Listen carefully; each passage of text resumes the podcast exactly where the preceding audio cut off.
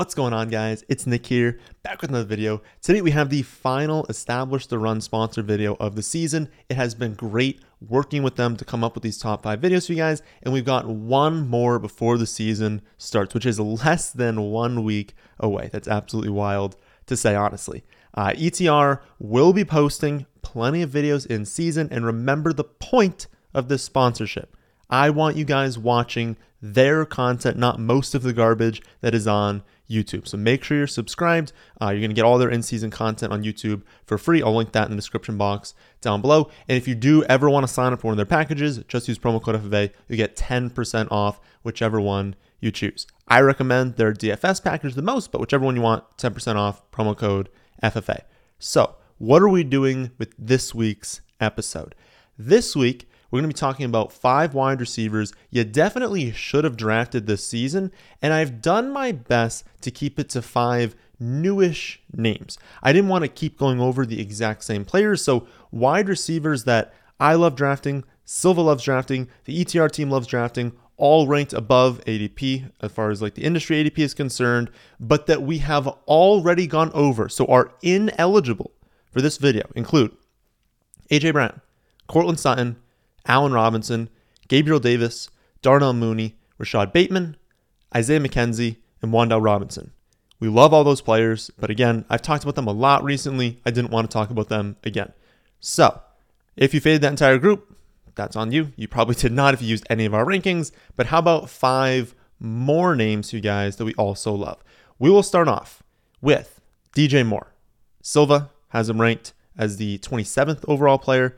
Established Run team has him at 24. I have him at 36, so a little bit behind them compared to an industry wide ADP of 39.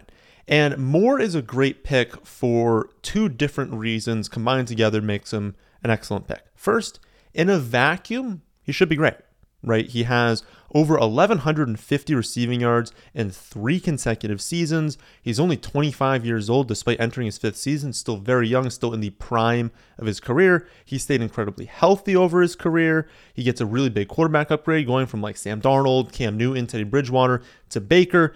And while you might not think Baker's all that good, and I can promise you, I am not some big Baker fan, right? He's still an upgrade. He's still better than what Moore has been playing with. So, again, in a vacuum, considering nothing else, he should have an excellent season. But as you know, we do not live in a vacuum. We live in a world with opportunity cost and positional scarcity.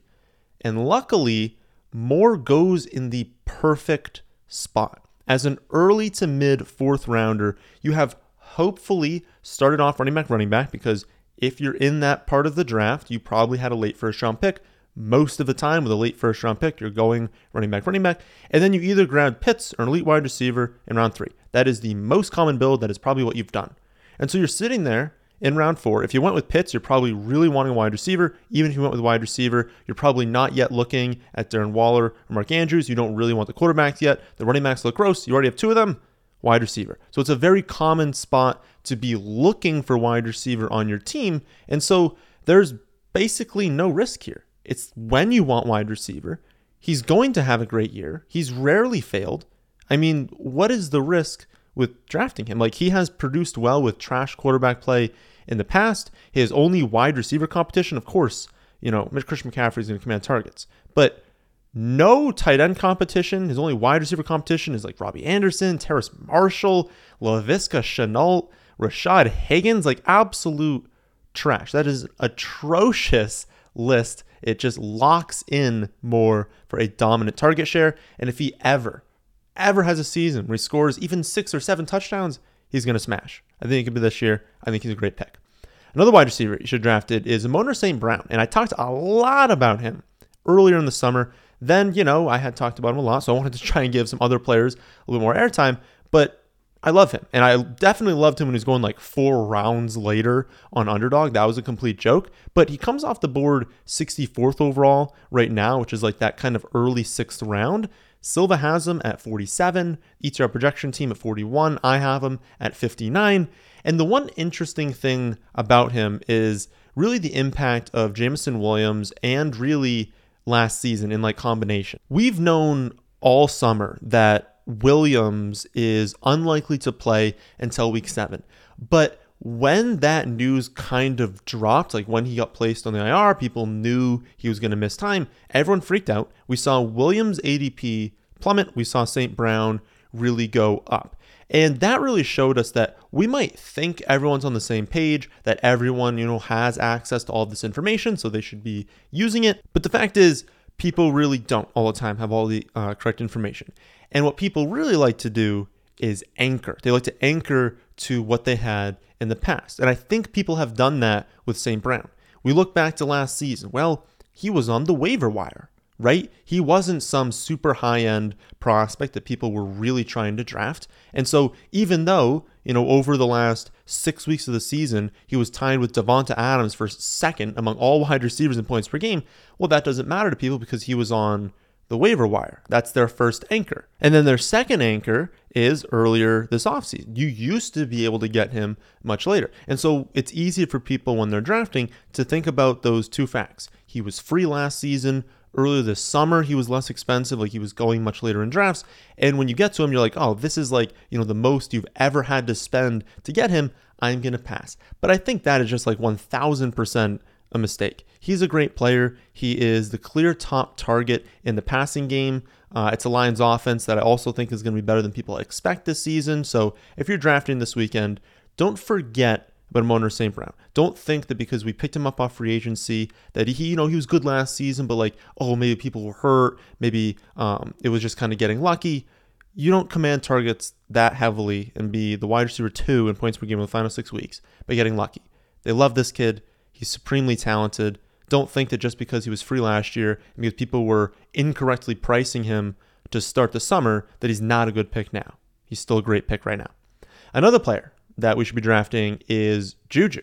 I know a lot of people like to hate on him just because of how like, you know, he erupted to start his career and he's done very little since then, but I don't think the public truly appreciates the upside here. Like certainly I guess any player could bust, but not everyone has the level of upside that Juju has. I mean, Skyy Moore hasn't really stepped up that much in camp. Uh, Marquez Valdes Scantling is a fine deep threat, but he's really only that, and he still hasn't figured out how to catch yet. Mecole Hardman, he's been a bust to this point in his career. Nothing we saw over the summer is changing our minds on that. He is probably just going to end up being a bust. So we have Juju, who's likely going to be the number one wide receiver on the Kansas City Chiefs offense, and it's almost like nobody cares. Like, but we do. I mean, ETR and Silva both have him at 51. I have at 53. Uh, industry wide ADP 68. So we're on average about you know over a round ahead of ADP. And Juju's exactly who you want to target in the middle rounds. There's pretty much no chance that he busts. Like I said, anyone get injured. Anyone could get super unlucky with touchdowns. But at worst, you're probably going to be able to rotate Juju into that flex spot, maybe that wide receiver two spot. Like at worst, that's probably what you're going to be able to do. We know that the Kansas City offense is going to remain elite, and it's not like Travis Kelce is going to go out there and have 2,000 receiving yards. And remember the timeline here. As a rookie, a very, very young rookie, he goes off, goes nuclear in year two as a 22 year old sophomore. And then Big Ben has, by a mile, the worst three seasons of his career, with 2019 not even really playing that much. It was mostly Mason Rudolph and Devlin Hodges. Like, that's awful. I mean, that is just horrendous quarterback play. So after breaking out, you know, he's had to deal with truly trash quarterback play. And now he goes to Patrick Mahomes, you know, in a year where they need help at wide receiver. Juju could finish the top 10 wide receiver this season, and you can get him in the late sixth round. That's a joke. Fourth wide receiver on the list, Christian Kirk. Kirk signed a four year, $72 million deal this summer, $37 million fully guaranteed. And yet, this is another player people don't seem to care about. Trevor Lawrence had horrendous coaching, was a rookie, and threw over 300 combined pass attempts to Laviska Shenault, Laquan Treadwell, Dan Arnold, Tavon Austin, and James O'Shaughnessy last season. What exactly do you expect the results to be for anyone in their rookie season to do that? He gets massive coaching upgrades, an entire off season, and really a whole season to kind of like learn the NFL, but then a whole off season to fully prepare. Etienne's healthy. They bring in Kirk, Zay Jones, Evan Engram, and while you know the additions of Zay Jones, Evan Engram can be debated, you know how much of an upgrade they are. I can assure you they are at least upgrades, given that you know the people behind them were cut. They cut Treadwell. They traded Laviska for pennies. Like they don't want these players on the team. Most of the targets that uh, Trevor Lawrence had last season are gone. They've been upgraded. So this offense is going to get better, and it should be dominated by Etienne and Kirk. Kirk will be used on end arounds, screen passes, deep downfield, just in a bunch of different ways to get the ball into his hands. He only played in one preseason game this season, but he was in on 82% of the first team snaps, commanded a 38% target share. Now, I'm not projecting that level of dominance. He's not going to have a 38% target share. But look at who's around him Marvin Jones, Zay Jones, Evan Engram. You're telling me he can't command a really nice target share? And even if I only assume a 20% target share, just a flat 20%, look at the targets on this team. That is not wild to think it's going to happen. Kind of feels like his floor, if we're being honest. I don't really think we can drop it too much below that. Even doing that, it makes him a value. I have him at 84, industry average 98. So if you think he's going to be in like the upper teens for target share, then you better be drafting Marvin Jones and Zay Jones way earlier than they are. You better be taking Etienne in like round two or Evan Engram in like round nine. Like you better be in love with all these other players if you really think that Christian Kirk is a bad pick where he's going. Silva agrees, ETR agrees. They have him at 65 and 72. Final wide receiver, we'll go over today. Jahan Dotson. Dotson was taken 16th overall by the Commanders this summer, and he's looked excellent in camp all summer. The one negative that everyone will point to is Carson Wentz just being bad. And I honestly think that is a valid response. If you don't want to draft anyone on the Commanders this season because Carson Wentz is bad and he's just not going to be that much of an upgrade, he's not going to be that good. That's fine. I honestly think that's okay to do. I'm a notorious Carson Wentz hater. I don't think he's a very good quarterback.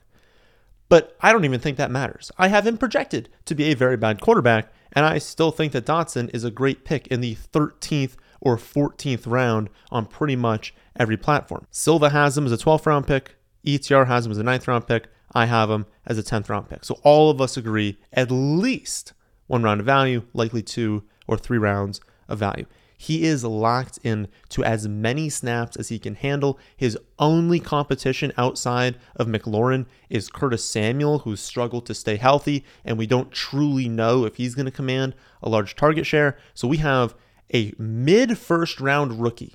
That's a very uh, high amount of draft capital to spend on rookie wide receiver, with really only one player commanding targets ahead of him. The floor is just so high, and the ceiling is really, really solid. Again, in the 13th, the 14th round. If he was going in the single digit rounds, he was going earlier than, you know, these really hyped rookies like Pickens, let's say. Well, maybe I'd go towards them because he's at a good camp, but let's be honest, he hasn't like, you know, had the same highlights that like someone like Pickens had. But players who have had this hype, they're going like the eighth, ninth, tenth round. I think, I think I saw Pickens going like round eight the other night. Jahan Dotson has not gotten that same level of hype, even though he's a great prospect. Again, going to be on the field every single down, every down wide receiver. There's been reports that Carson Wentz has been targeting him more than McLaurin. Now, I would not think that he's going to outproduce McLaurin this season, but I think that just goes to show he's been really good. He just hasn't gotten that same level of hype. But I think people are going to see that early in the season. They're going to be like, oh, he's playing every snap. He's commanding targets every week. And I mean, he's going to be a very hot waiver wire ad early in the season.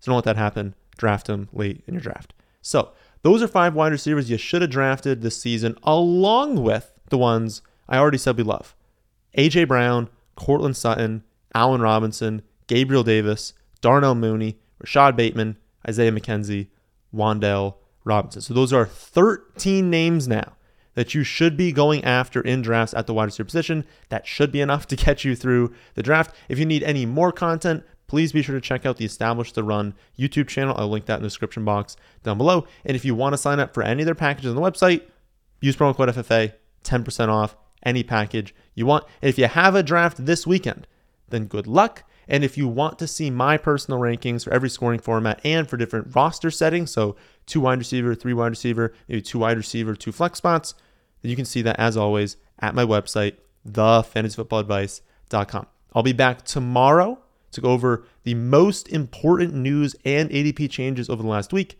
Sunday to talk about five running backs you probably shouldn't have drafted this season. And then Monday for the start of week one content and a video I know you guys are going to love. That, my friends, is in this one. Hope you all enjoy. If you did, how about hitting the like button? And how about subscribing to the channel if you're new here? Thanks for watching.